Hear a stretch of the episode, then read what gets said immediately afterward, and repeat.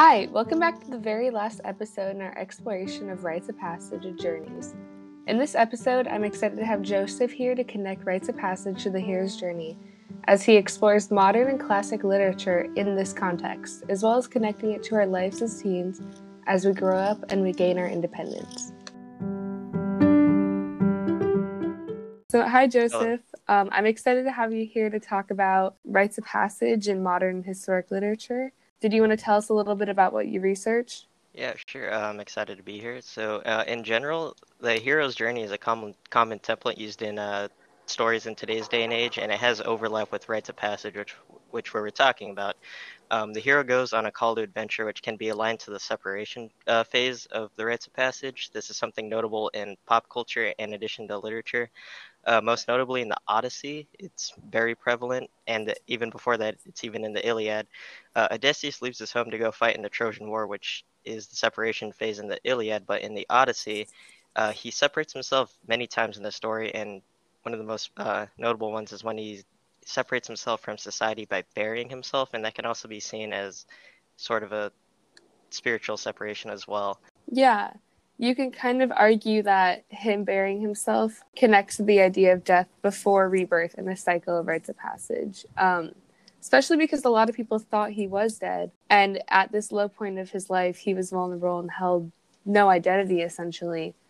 So he wasn't just dead to other people, he was also kind of dead to himself. Mm-hmm. Um, so, do you think Odysseus' transitional phase could have been his journey back home in a sense after this kind of separation? Yeah, definitely, because he does change when he transitions going back to home. He kind of adopts this new character because mm-hmm. he's reincorporated himself into society, basically, which he's hasn't been in for such a long time because he's been gone for over 20 years. Yeah, and you kind of see that the transition and the incorporation were a struggle for him, but with time he was able to reincorporate himself back into society and settle back down with his family after going to the Trojan War and kind of after going through this cycle. Yeah, definitely.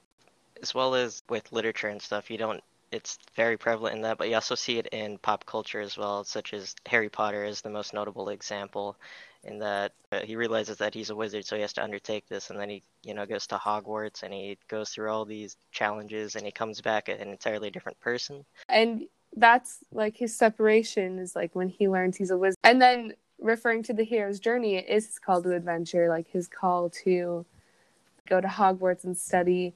Yeah, it's very interesting. Uh, also, very much in the Lion, the Witch, and the Wardrobe with uh, that that series. You know, they go to Narnia. All of those characters were kind of growing up. You could see that they went through many rites of passages, like navigating life. It kind of parallels navigating life in Narnia while navigating life back home. And there was turmoil in both of those instances.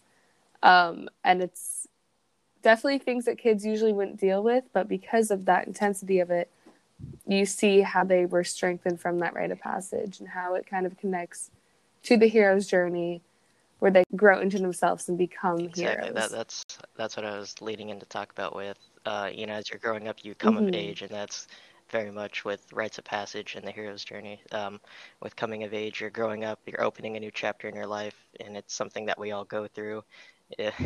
see it in real life, not mm-hmm. just in mm-hmm. literature and in pop culture. We all go through it um, you open up a new phase, you grow up, you go to college, and then you reincorporate yourself back into a society that you've changed. Um, was there any other like books or anything else you wanted to touch uh, on? Speaking of coming of age, uh, Jane Eyre is another prominent example. It's a coming of age novel, and you see Jane, the hero or the or the heroine in this case, she's facing all these mm-hmm. societal norms and she's breaking them, and she's becoming a new person and she's changing society for her own. And she kind of had to become an outcast to do that. She had to um, overcome all these obstacles. And so you kind of see in that maybe like rites of passage are extremely individual to every person in their journey, but they are a universal thing. Jane Eyre, she faced issues of sexism in society and kind of pushing against that norm. And in doing so, she made herself an outcast and she separated herself. But in this she conducted her own rite of passage as she stepped into her into herself, I guess, and like gave herself power. Mm-hmm. Yeah, so that's really interesting to see like that separation, but also from that what she learned and what she taught people through her own rite of passage and throughout her transition phase and reincorporation. Yep, definitely. Do you think that like a rite of passage could be something maybe less obvious than like these hero journeys, like maybe like going to like, the doctors alone for the first time or driving alone for the first time or trying a new sport or hobby? Um, we don't really see these so much in literature, but sometimes these small things seem comparable to these big things that we read about. Yeah, I definitely think that those things can be considered like a rites, uh, rites of passage type because you you're doing something on your own mm-hmm. like differently and you're stepping out into this new world by yourself and doing all these things that you would have people to depend on to do it for you. Yeah.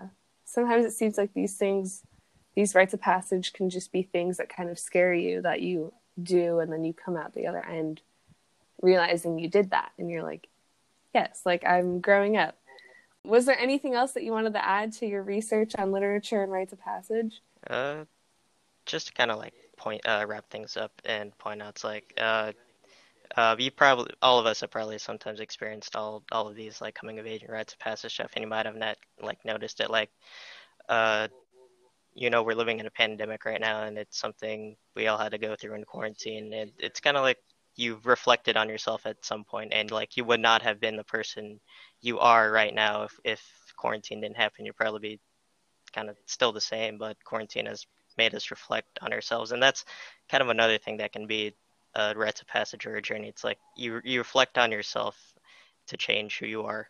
Absolutely, and I feel like that is something we've all kind of been going through as teens and young adults, and I think everyone's been going through it, but I think especially for us and our like audience, like we've really like had to deal with challenge like these new challenges and doing all these new things um all while going through a pandemic, which has been a little crazy. But it's all within our hero's journey and all within our personal rites of passages that might be a little different, but are still just as important.